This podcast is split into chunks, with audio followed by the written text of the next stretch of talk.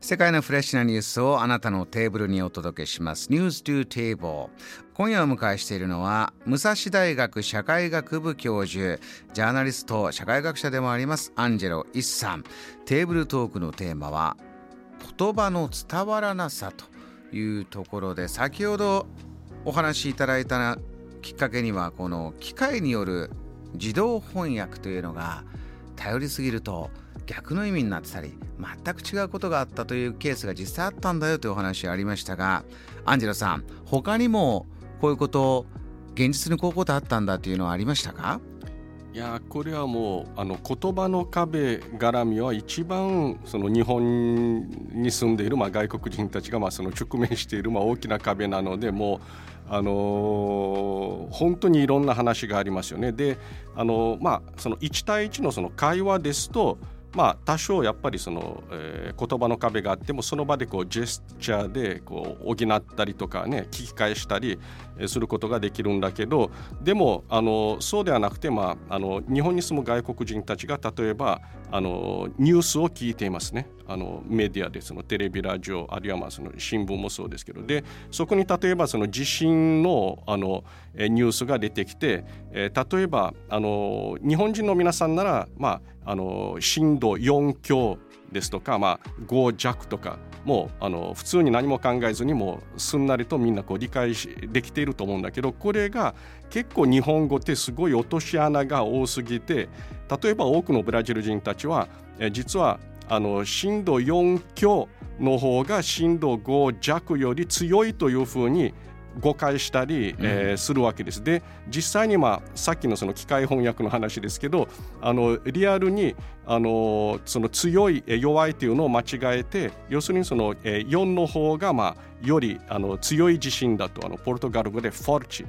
というんですけど、その強いというふうに語訳がなされて誤解されたというケースだってあったりするわけですよ。これは難しいですよね。日本語は日本人同士でもすれ違いも多いですから、じゃあ外国の方、特にじゃあニュースって短い文字数で何かを伝えようとすると、特に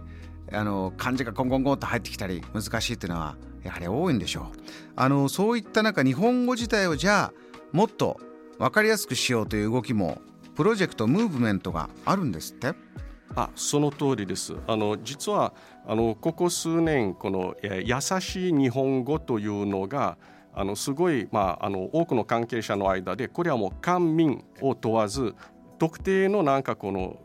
政府だとか行政とかのプロジェクトに限らず、メディア関係者、あるいは民間企業も、あるいは研究者ですね、もういろんな人々や企業やその組織が動いて、一大ムーブメントに幸いなりつつあるんですよね。で、こういう優しい日本語というのはも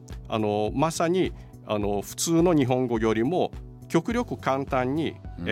いわゆるその初歩的な日本語しかわからない外国人にも、その分かりやすいように表現しようということなのであって、さっきの例えばその4強とか5弱というふうに済ませるのではなくて、例えば優しい日本語だったら、何なんでしょうね。例えば4より強い、5より弱い、そういうふうにちょっと優しくしただけでも劇的に人々というか、その日本に来ている外国人たちは理解しやすくなるという、そういうコンセプトなんですね。こういったものを優しい日本語というプロジェクト、ムーブメントとして、言葉を開いて伝わることで、人々の行動もさっきのケースで言えばより安全が守れたりということにつながる。これアンジェロさん、はい、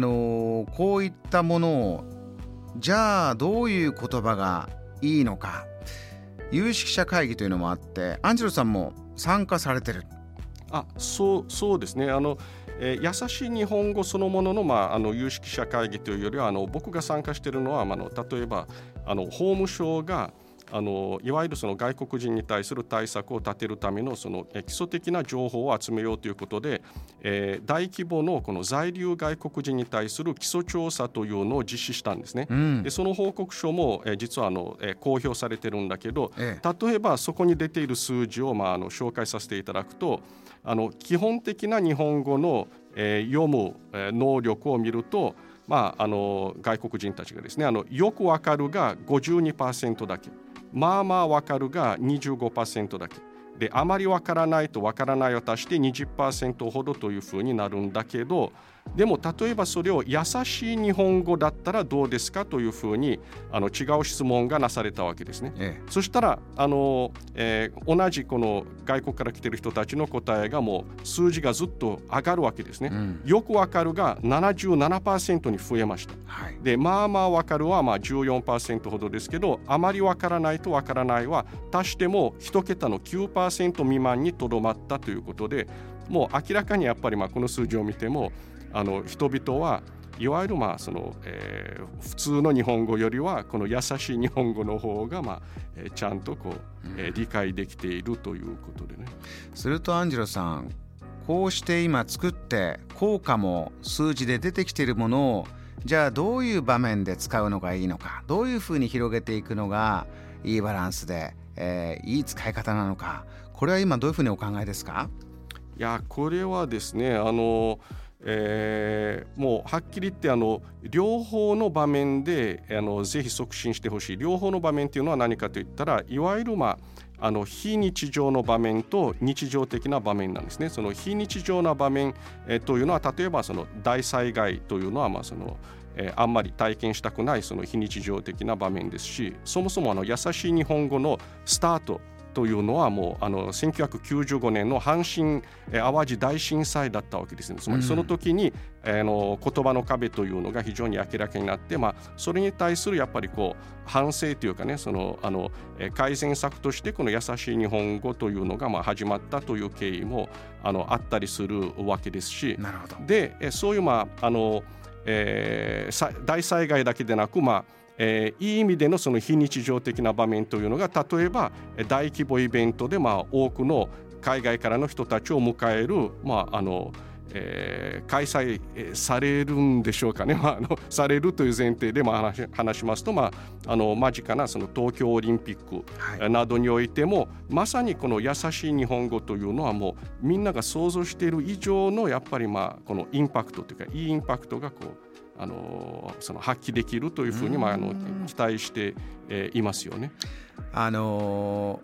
輪に向けて日本中で、じゃあいろんな国の言葉を覚えようとか、そういう努力をしている自治体とか、いろいろな人もいましたけれども、日本語を優しくして届けよう、これもとっても大事だし、アンジェロさん、せっかくもう準備されてるんだからやった方がいいよ、そういうことなんですね。そうなんですね。とにかく僕はずっとこの、外国人に対するフレンドリーな対策というところでいつも僕は強調するのは、足し算の論理と掛け算の論理なんですね。つまりどっちかどっちかということではなくて、両方とも頑張ろうということで、だから多言語化してアルファベット化して英語プラスアルファでいろいろな言葉で対応するというのももちろん大事と同時に、例えば優しい日本語というのも力を借りるというふうに足し算で考えていけばいいと思うんですよね。JAM The Planet